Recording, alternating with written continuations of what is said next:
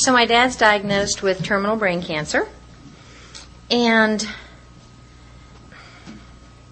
I mentioned before the break that I was able to be present for the next seven months, but not at first.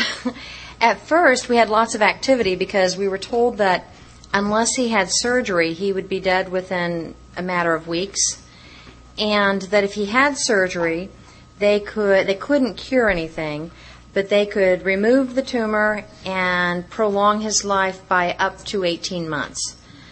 So he obviously had the surgery. And by the way, he never heard that. When the doctors approached him to tell him he had brain cancer, before they could give him any prognosis, he interrupted them and told him that lots of his relatives had cancer. Um, they all lived 5 to 15 years, and he would do the same. And my siblings and I, you know, wondered for a while should we correct him? Should we, you know, tell him the truth? And after some uh, prayer, we just decided that, you know, unless he asked, he he heard what he wanted to heard. He said what he needed to say, and it just wasn't our business to butt in. But he had his surgery, and he came and he did well, and he came home from the surgery, and my fear set in. I mean, just paralyzing fear. I showed up at his house uh, when we took him home, and then I went back to my sister's, and then I went back to his house and just cried. I mean, I was so afraid. Uh, and I remember sitting on the floor, and his head's all bandaged up, and I'm weeping, and he's patting me on the head and telling me, "We can't live like this. We're we're just going to have to do this one day at a time." And so I went home and I, and I wrote a short piece of fear inventory that, I'd like to share. And I like to share some inventory because for me it was so helpful when people shared their inventory with me. I, not that this is not the kind of inventory I wrote at six months sober or one year sober. It's the kind of inventory I write today. So it's not to compare, but just to let you know where God has, what God has revealed to me and, and the, the beauty of this, this spiritual walk. I had um, half a dozen fears, the prayer was, God, please help me find you. Help me walk beyond the fear to the place of your, your peace. And my fears, uh, I'm afraid that my dad will suffer overwhelming emotional pain about his cancer and possible death. Why? I'm afraid of how he'll feel, that I won't be able to make him feel better. Self reliance fails me because no matter what I do, I can't ensure that he'll feel any different. Can't do it. I'm afraid that I won't be able to help him. Why? I'm powerless. Again, I can't rely on myself to come up with the power to help him. I can't even be sure I know how or what kind of help he needs. I'm afraid that he'll die without knowing how much God loves him. Why? Again, I'm powerless over this. No matter what I do, I can't guarantee that Dad will have a loving relationship with God. I arrogantly presume I know what he needs. And my father had no real faith, and he was he was afraid to die. I'm afraid he'll die not knowing how much we all love him. Why? Uh, do I really want the power to control his mind and perceptions? Yep. I do want to be God on this one. I'm afraid that he'll suffer physical pain with his disease. Again, it's out of my hands. I can't even rely on my very best efforts of manipulation to prevent this. I'm afraid that he won't get to do or live the way he's always dreamt of living and that he'll have regrets. Why? I can't make this happen. I can't control what he does or feels. Self reliance fails me. You know, and all these fears are about how he'll feel, how he'll, you know, his experience. And then I got to the truth. You know, the real fear was that I'm not, I'm afraid of his life from now until his death. You know, I got to see how selfish I am. I believed that with you, people like you and God, that I could let go at death, that I would be okay. But I don't know what to do with my feelings while he's alive. I'm more afraid of his life until death than I am of his death. Um, and that's just the height of self-centeredness. Why I'm an uh, I'm an absolute coward, totally absorbed with self. I have no power to change what my dad feels, so my response is to eliminate the source of my discontent. My fears that I will be uncomfortable while he's alive will rob me of being able to be of any service to him. Self reliance not only fails me, it allows fear to steal my last opportunities to share time in life with my Father. The better way? Trust and rely on God. Trust that God will not forsake my dad. Trust that God will direct my actions if I'm willing to play the role he assigns. Turn to God in all things, every fear about my dad's life, about his feelings, about his actions. If I really want to walk my talk, I must be willing to depend entirely on God, to truly allow that part of me that believes she knows best to die. For the first time in my life, I think I understand the true meaning of the word courage. The dictionary defines it as the ability to conquer fear or despair. To me, it is to come face to face with the prospect of the hole in the donut by allowing that part of me that desperately wants to hold on to die and to let go to God. And then my prayer was God, forgive me, take away my fear, my selfish desires, direct my attention to what you would have me be, please use me. And it, it was freeing. You know, it's, it's not always pretty to see just how selfish and self seeking I am. Um, mean, what this boiled down to is I would have been more comfortable with his immediate death so that I wouldn't have to feel bad imagining what he was feeling. But thank goodness, thank goodness for that awareness because with the awareness came the willingness to be changed and God took the fear away. You know, and one day at a time I was present. I mean, I was genuinely present. And um, because of my circumstances, because I was just going where I was guided and I had no idea that living in this little bitty room at my sister's meant I was going to be available to my dad. You know, I um, my office, by the way, at that time was just literally two miles from his home, and so at lunchtime I'd take him for radiology, you know, or we'd go have his favorite Chinese, or we'd do this, we'd do that. I learned his physical therapy and helped him with that, and and so I saw him at lunchtime, and I saw him, you know, after work on my way wherever, and and um, my dad trusted me. I was his power of attorney. Um, I had his wallet. Um, I took him to the bookie. Nobody knew where the bookie was. and um, just one day at a time, that process of being present with my father taught me so many things about love and about intimacy. And one of the greatest things I learned that I love to share is how it transformed so many things. But up until that point, I really believed that to be happy, I needed to live as though every day were the last day of my life. And with my father's dying experience, what I came to understand was to know a new happiness I needed to live as though every day were the last day of your life. And my dad let me practice that one day at a time. And it was um, wasn't always easy, but it was beautiful. And when he died at the end of May 2000, uh, he is was a gambler, and the he ended up in the hospital the last week of his life. He um, the nurses had a a pool going on. Did we have the Indy 500 at home? And of course, my dad, you know, he got in on that action. And uh, he died May 31st. Uh, and he won the pool. now, and uh, he was already unconscious by that time. But um, something else I learned, you know, going back to this um, second step, and what is my conception of God?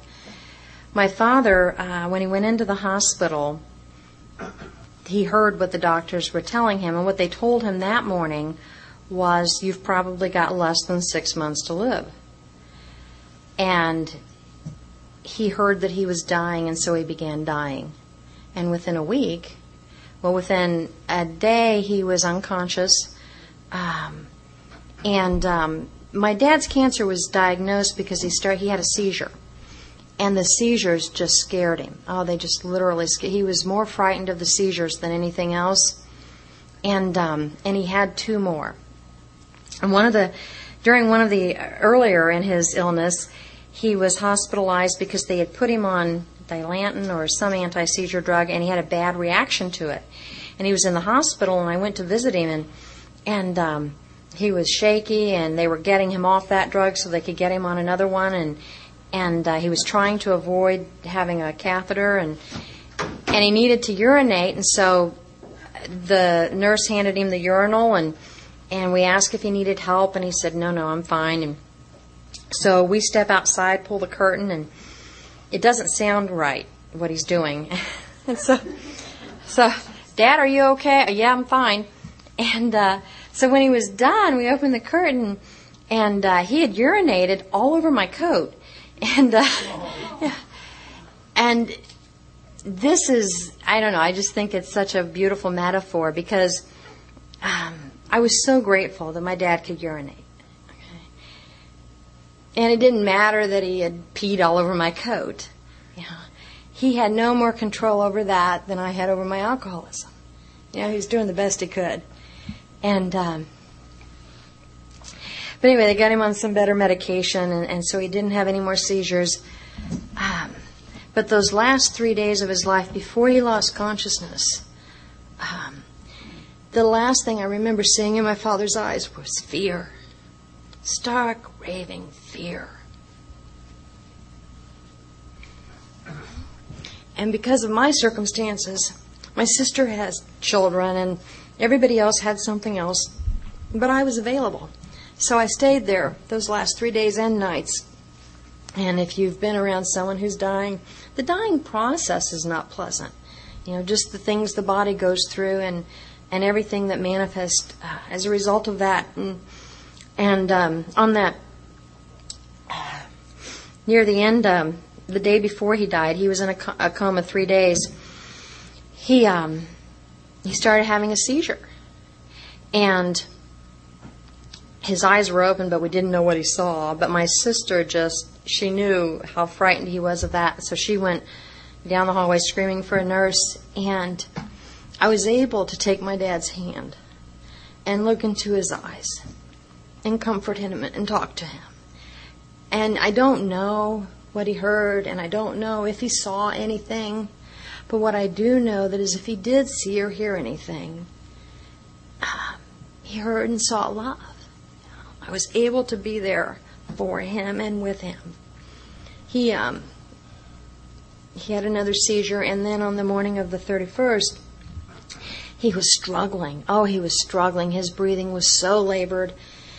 And my sister and I took a walk wondering, you know, by this time, everybody had wanted him to stay. Please hang on, please hang on. And by this time, my brothers, everybody, they're just, it's hard to watch, you know, why won't, why won't he go? And so my sister and I were wondering, well, maybe he needs to know something. Let's go talk to him about it. So we went back and, and we told him, I mean, he's not communicating with us, but we told him, Dad, it's okay. Everything's taken care of. You know, all the arrangements are made. You don't need to worry about anything. We're okay. The only thing that's outstanding is the boys think you should be buried in flannel. We think you ought to wear a suit, but we'll work it out. Honest to goodness, within minutes, within minutes, my father took his last breath. Yeah. And that's important because later on, and it was a very holy moment, by the way. I don't think there's anything more holy than that kind of birth or death, depending upon how you look at it. And at that moment, it didn't feel good, okay? When my father took his last breath or last exhalation, there was an overwhelming sorrow and pain and grief. Um, I mean, it hurt to the bone. Just hurt to the bone. But concurrent with that was this overwhelming awareness of the presence and love of God. It um, this wasn't God doing anything to anybody. This was God there with us, sustaining us. And uh,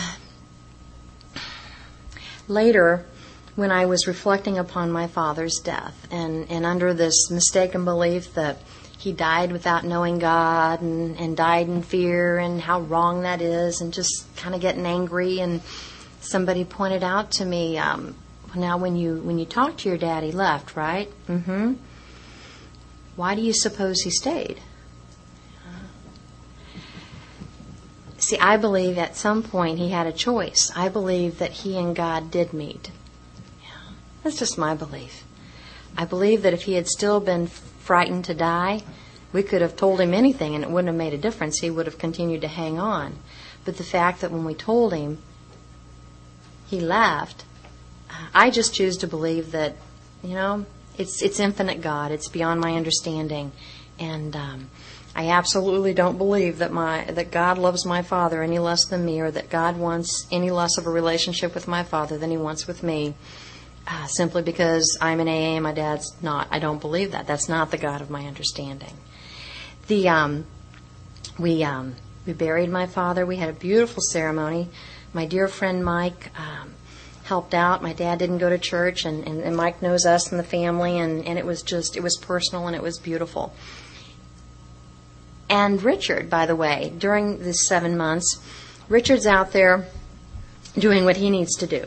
He's, um, he originally went to see a doctor. He was very depressed, um, and he got some outside help, and he ended up being in a therapy group four nights a week, four hours a night with nine women.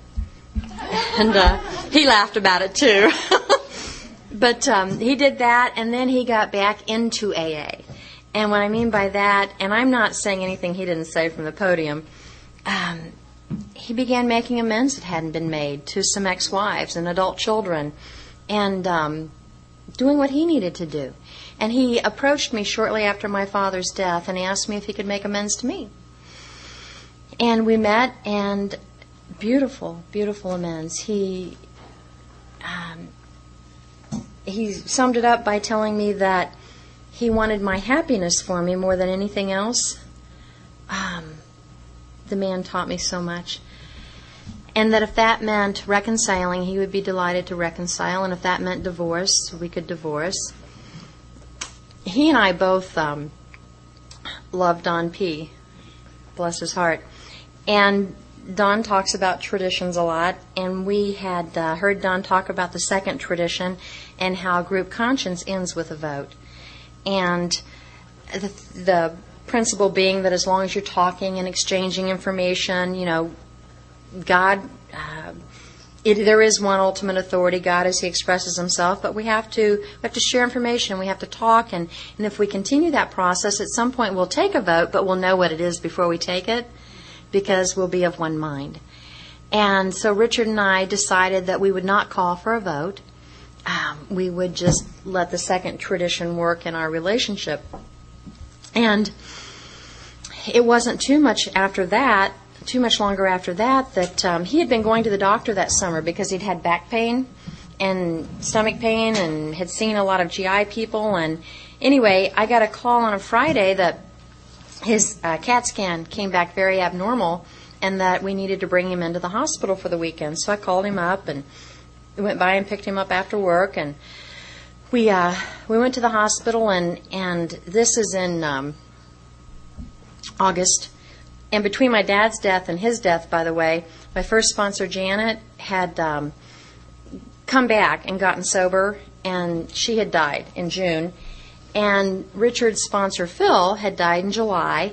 But these are people who had great faith, and so they died very differently than my dad. But it was still, you know, it's a lot of, and we all do it. If we live, we observe death. The um, but the point is, we went to the hospital, and when we got on the elevator, she pushed the seventh floor. And we knew what that was. That's the oncology unit. And um, between the first floor and the seventh floor, without a word, Richard and I had our group conscience. Um, we just took each other's hand and um, and we knew what to do. We got to the seventh floor. We got to his room. The doctor showed up and he explained to us that Richard had pancreatic cancer and the following morning, we got the prognosis. It had already metastasized to several major organs. And uh, when he left the hospital Sunday, we picked up his stuff. And by this time, by the way, I had moved into a little one bedroom apartment. After my dad's death, it was just the right time. So I moved into a little one bedroom apartment that I could afford. and um, anyway, we picked up Richard's stuff and we I brought him home, and it was just big enough. And for the next two and a half months, uh, Richard and I got to live together and love each other in a way I never thought was possible. We got to enjoy an intimacy that had absolutely nothing to do with sex. And, uh, and he taught me so much. Pancreatic cancer wastes the body, and I watched this man literally disappear before my very eyes. One of the things that um, became so abundantly clear, you know, I'm so I'm so immature and I have so many childish ideas, and I watched this man literally disappear. Um, he's 5'11, almost six feet tall, and uh, near the end of his death, he was maybe 80 pounds. And I was helping him with his bath one day, and he knew what he looked like. He was watching himself in the mirror. And he asked me uh, if I found him repulsive. And it just broke my heart.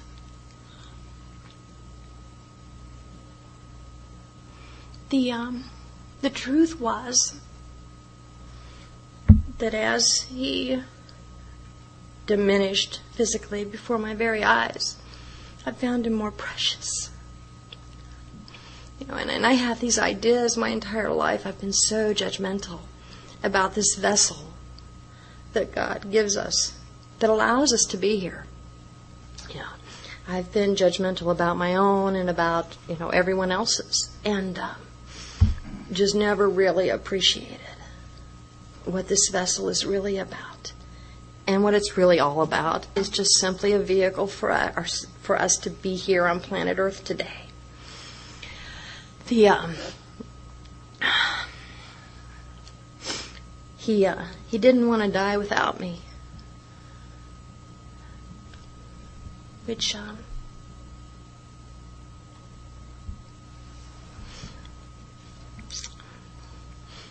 I mean, I'm the woman that oftentimes you didn't want to be around me because I would break your heart so deeply. And he didn't want to die without me. And he didn't. We stayed at home. Um, and um, people like you, thank you, brought meetings in to Richard. Yeah, and just did what AA does. The um, we ended up in hospice because um, near the end, he woke me up and told me that he needed to go to the hospital because he couldn't breathe.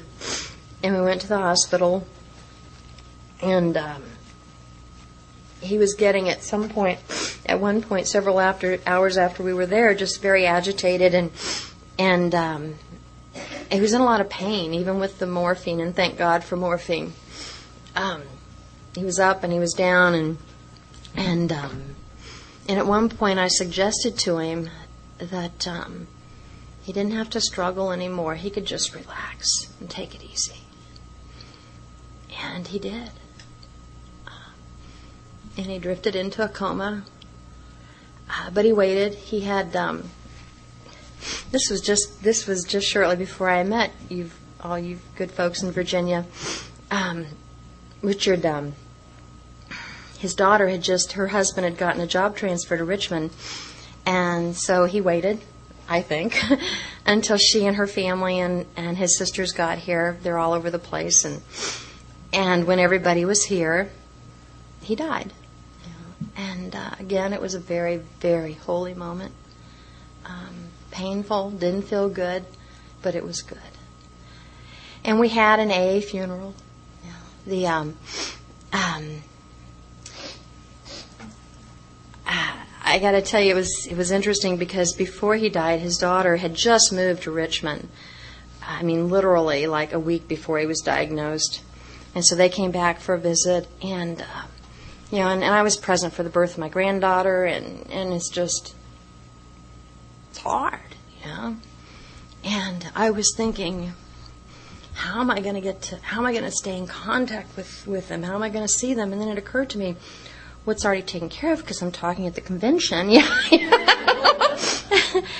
and it was. Uh, anyway, that's off the track. It's just everything happens on time in God's world. I didn't know when I got invited to come talk at the Richmond convention or the whatever the whatever it was Hampton. Um, I didn't know that you know prior to that Richard was going to die and his daughter and my granddaughters were going to be here and I'd be able to extend my visit. I didn't know that. I can't know. I don't know. But um, But anyway, so they come and Richard dies, and we have uh, a typical AA funeral. I'm sure that, that you've all been there, seen them. And our families, they knew we were in AA, obviously, but they never really hung out with people like you. and at the funeral, it was, they hung out with people like you and it was uh, it was extraordinary because there was lots of love and lots of good things were said, and it was a truly a celebration of his life. And afterwards, at his sister's house, his niece, I love this story. His niece, who was 14 at the time, came up to me and she said, "Aunt Linda," I said, "Yeah." She said, "I wish I was an alcoholic."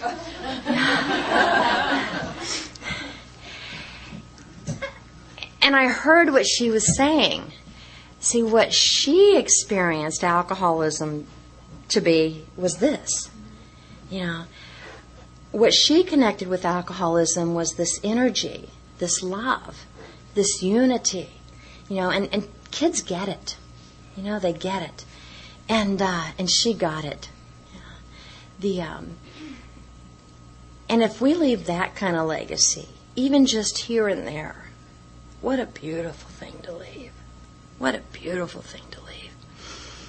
The um, Richard had a daughter, an older daughter, that he didn't know uh, until she was an adult. She found him, and her name is Michelle, and she um, she never really got to know him the way she would have liked to, and I felt compelled after the funeral to give her his big book because um, it had his notes in it. I mean, she'd never had the relationship with him that she'd wanted, and was feeling really cheated and abandoned. She didn't say so, but anyway, I just was guided to give her his big book, and so I did.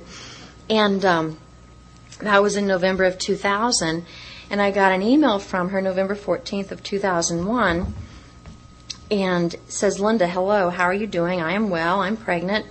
And I'm emailing you because I wanted to thank you. This was her second child. Anyway, I wanted to thank you. I started going to AA meetings two months ago. I have a sponsor, and she's great. I read regularly from my father's big book. I'm working through step two, which has been difficult for me. I have come to believe that you and my father helped me understand what a higher power can mean. When you gave me the big book, I had no idea that he was going to save me. I was going to call you, but I knew that I would only cry.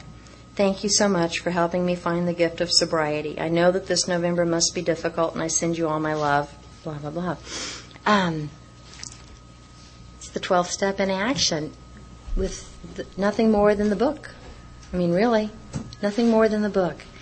And um, I talked to her um, this past fall, and she's making amends, you know, and the beat goes on. Yeah, the beat goes on. I um, continued to live in that little one bedroom apartment and pay my bills. And I don't know how it happened, but the five year get out of debt plan was done in, well, I know how it happened. Uh, it was done in three years because somehow I managed to start saving money. Go figure. yeah. And uh, so I started saving money, and I got to a point where what I had saved equaled, you know, what I owed was diminishing, and what I was saving was, and they were the same. And I thought, well, I'll just keep saving because I don't, I'm not paying any interest over here, and I couldn't do it. It's like, no, nah, it's not right. This isn't your money. This is their money. They want their money back, Linda. So, so I paid it off in three years instead of five. And amazingly, by that time, uh, I was free to go or free to stay. I'm in this little one bedroom apartment, which, by the way, at one time in my life, sober, I could not have done. I certainly couldn't have had anybody over there. And Margaret came and stayed with me. She came in fifth step there in that little dinky little one bedroom apartment. Um, I was free to do anything there. I mean, I couldn't have large parties, but not without being really cozy. But the point is, is that I didn't need to have something bigger and better. I truly was free to stay there uh, or leave.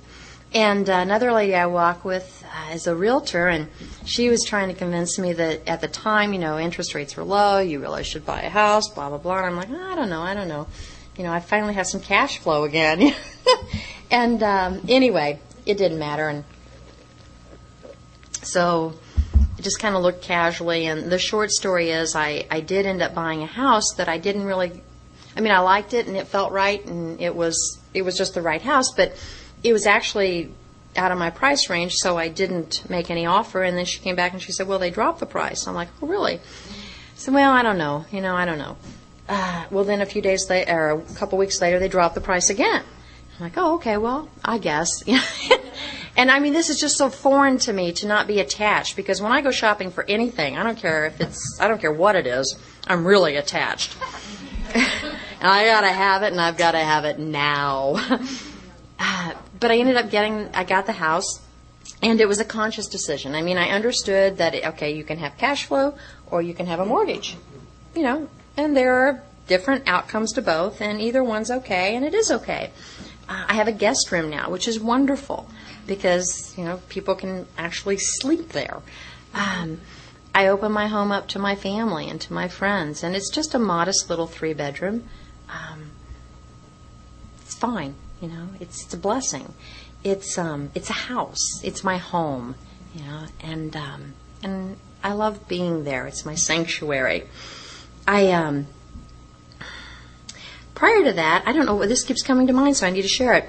I if you've been a caretaker of that type, and, and I was for a while, my dad and then Richard, you just, it's kind of like anything else you get really involved in, uh, service work even. When, when you're done, you're just kind of like missing an arm or something. It's like, what do you do? And, and then there's the grief and everything else. And by the way, I don't think that grieving means that we're not spiritually fit. You know, we're human. And, um, and my grief would just come in waves. I'd be absolutely stable and okay, and then out of nowhere, I'd be weeping in the middle of the grocery store, you know, in a staff meeting at the office. It just just came like that for me.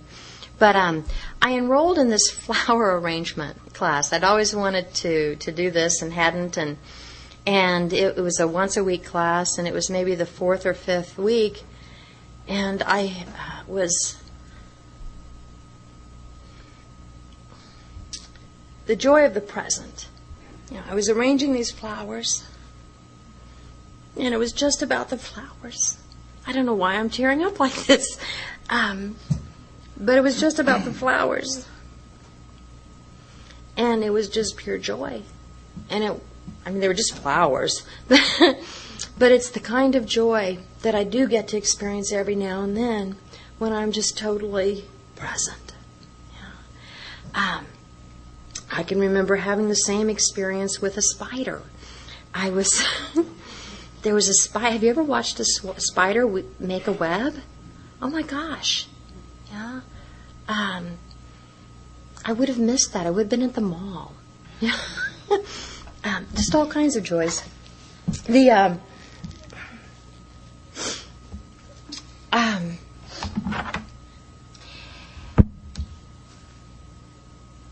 we're going to take a break and then have one more short session. But before we do that, the um, I'm jumping around a little bit, but the tenth step talks about this vision um, that we develop, and on page 85 after we've uh, made amends and we're uh, we're into ten and and in, and in between 10 and 11, it talks about how it's easy to let up on this spiritual program of action and rest on our laurels, which I thought was a plant. When I first came in, I, I, I, didn't get it. You know, someone explained to me later what laurels were, but. Uh, says we're not cured of alcoholism, but we have a daily reprieve contingent on the maintenance of our spiritual condition. And then they tell me, I think, uh, one of the ways that I maintain my spiritual condition every day is a day when I must carry the vision of God's will into all my activities. I used to think that God's will was my activities. You know, that God's will for me was what I'm going to do. You know, who I'm, you know, I'm going to be married. I'm going to be his wife. I'm going to be this person at work. I'm going, you know, whatever. Um, but after meditating upon this for quite some time, I have come to believe that when it says every day is a day when we must carry the vision of God's will, which I don't know God's will, but I develop a vision of it in, in my meditation, I have to carry the vision of God's will into all of my activities. It's a subtle twist, but for me, I don't think the activities are God's will. I think it's what I bring to the activity, which is me. You know, am I bringing, what am I bringing? Am I bringing the selfish, fear driven, chaotic mess that I can be on any given moment? Ah. Or am I bringing something else? You know, am I bringing calmness? Am I bringing happiness? Am I bringing a desire to serve? Or am I bringing a desire to be served? So I've, I've really come to believe that God's will is about who I am right now. What would you have, direct my attention to what you would have me be. And that's what I take into my activities. Personally, I don't think God cares what I'm doing. I really don't. I mean, why, why should He? I mean, whether I'm working here or working there, married to him, married to him, married to her, I mean, why would he care? You know, uh, I think he cares how I behave. I think he cares how I treat his other kids. I think he cares uh, maybe not where I work, but how I work with you. I don't think he cares who I marry, but how I honor the sanctity of marriage. Those are just that's not big book. That's Linda. Um, those that's just where I am today. And then it goes on to say this prayer con- continues with, "How can I best serve Thee? Thy will, not mine, be done." These are thoughts which must go with us constantly. Well, how often would constantly be? yeah, it does. You know, I have to practice that. These are not thoughts that go with me constantly. So I need to be reminded um, that these are thoughts which must go with me constantly. And guess what? This is where I get to exercise will.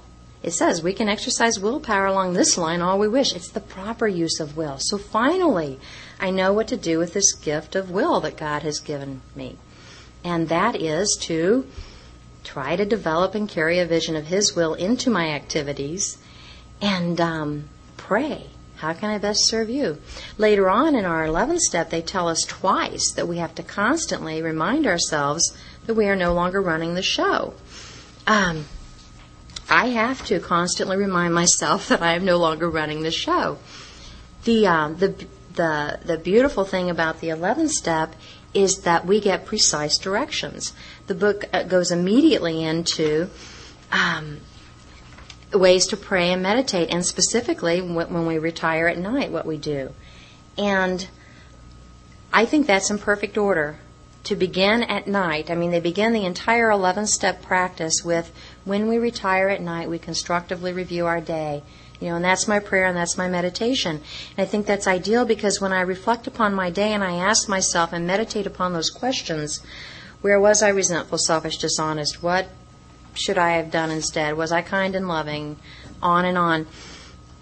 I get a checklist, if you will, for things that I might need to take care of tomorrow. You know, if and I've I, I've had to go back to the dry cleaners and apologize, make amends to the person there because I took my little hoity-toity self in there, and they weren't moving quick enough for me, and you're here to serve me, and oh, oh, ugly. The um, but if I'm doing that nighttime meditation and constructively reviewing my day, then I have an opportunity to take care of things quickly. You know, and my life doesn't become like the toilet that's never flushed. I um I know it's it's a graphic. It's someone else gave it to me. I like it though. I, I I'll tell you the other benefit of doing this at night, this constructively reviewing my day and going through these questions is, you know, at the beginning it was always, um, was I selfish? Yeah. Was I dishonest? Uh huh. Was I afraid? You betcha. Do I owe an apology? A couple. Have I kept something to myself? Mm hmm. Image management. Can't talk about it. Was, was I kind and loving toward all? Uh uh What could I have done better? Quite a bit. Was I thinking of myself most of the time? Practically. Or was I thinking of what I could do for others? Mm, a little bit. but we must be careful. Don't drift into worry, remorse, or morbid reflection because that's just self centeredness. It's going to diminish my usefulness to others. And then I ask God's, uh, ask and accept God's forgiveness and ask what, what corrective action should be taken, and I meditate upon that.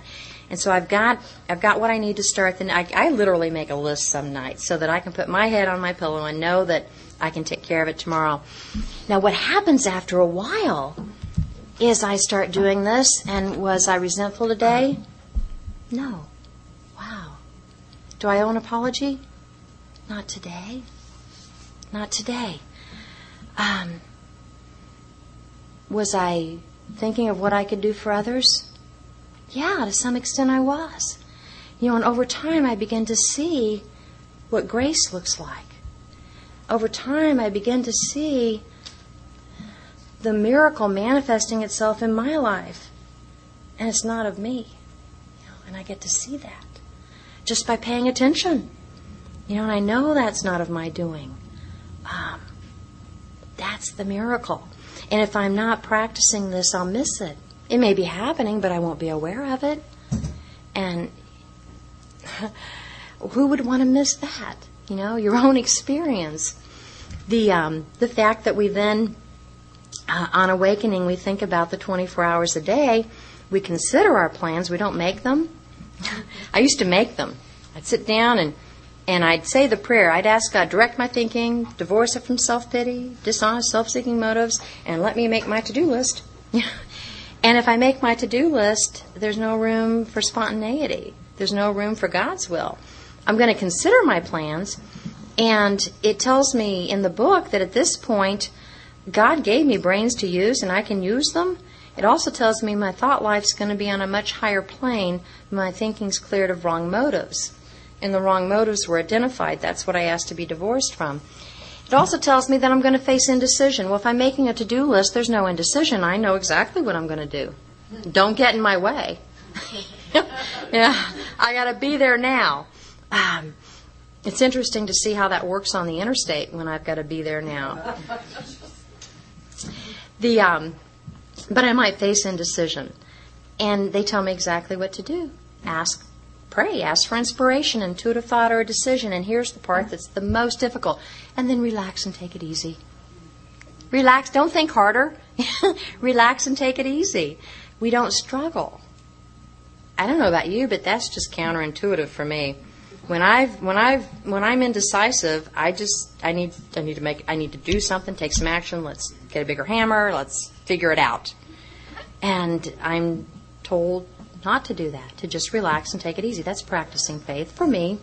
And it is amazing how, if we will do that uh, and practice that faith, the answers come. Sometimes they're not God's answers, but and the book says that we're likely to make all kinds of take all kinds of absurd actions. Um, I bought oils once because it was God's will. The, the um, I, have done a lot of things because I thought it was, well, ha, now tell me this happens. You know, he or she walks into the room, your eyes meet, and it's a God thing. it's a God thing. Yeah. Or the dress is on sale. It's a God thing. Yeah. The, um, so I'm told how to start my day. I'm told that I can share that meditation with others. I'm told how to pray. And then I'm told that as I go through the day and I become agitated or doubtful, and I will, I always do, you know, I'm irritated or I don't know what to do. Well, instead of thinking harder, it's suggested that I pause. Imagine that. Pause when agitated or doubtful and pray, you know, and ask for the right thought or decision. And, um, and this is when, here's the part I forget we, as we go through the day, we pause when agitated or doubtful and ask for the right thought or decision. And I want it now. But then I have to read the next line, which says, We constantly remind ourselves that we are no longer running the show. Saying to ourselves many times each day, Thy will be done. And, um, and I had to put that on a little post it next to my computer at work because I just forget. I leak. You know, I know the stuff, I read the stuff, I read the stuff with others, and then I go into the office or anywhere else and I forget. I have to constantly remind myself that I'm no longer running the show. And that, I think, means constantly. And I do need to be reminded of that constantly. And then we have um, wonderful um, 11 step promises. And on page 88, it says that um, if we do these things, we are then in much less danger of excitement, fear, anger, worry, self pity, or foolish decisions. We become much more efficient. We do not tire so easily. Anybody get tired? I mean, do you just have days where, man, I'm just so tired? It's amazing how well meditation works. It work, meditation works so well that I'll stop using it. this is working. I think I'll stop. and then I'm exhausted again. Um, we do not tire so easily, for we're not burning up energy foolishly as we did when we were trying to arrange life to suit ourselves. It works, it really does. And they tell us that we are undisciplined and that we let God discipline us in the simple way just outlined, the first 11 steps. And I used to have this really uh, negative feeling about discipline. I associated it with punishment, um, which it's not. You know, I'm so glad for Webster's. Uh, but the way I understand discipline today, it's a very loving thing. You know, and parents, for instance, who insist that their children brush their teeth, really love their children. They're willing for the child to be unhappy for a moment and have teeth so that he or she can eat. um, you know, to, to, to love enough to provide the structure that's needed for another person's welfare is hard work. You know, it's hard work. And it's, it's hard as humans.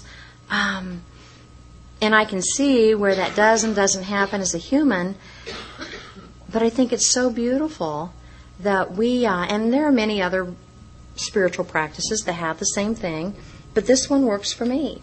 And it's so beautiful that, that some power greater than myself loved us so much that he literally inspired a book of direction that would give me what I cannot give myself which is a loving discipline, a way of living, a design for living that really, really works.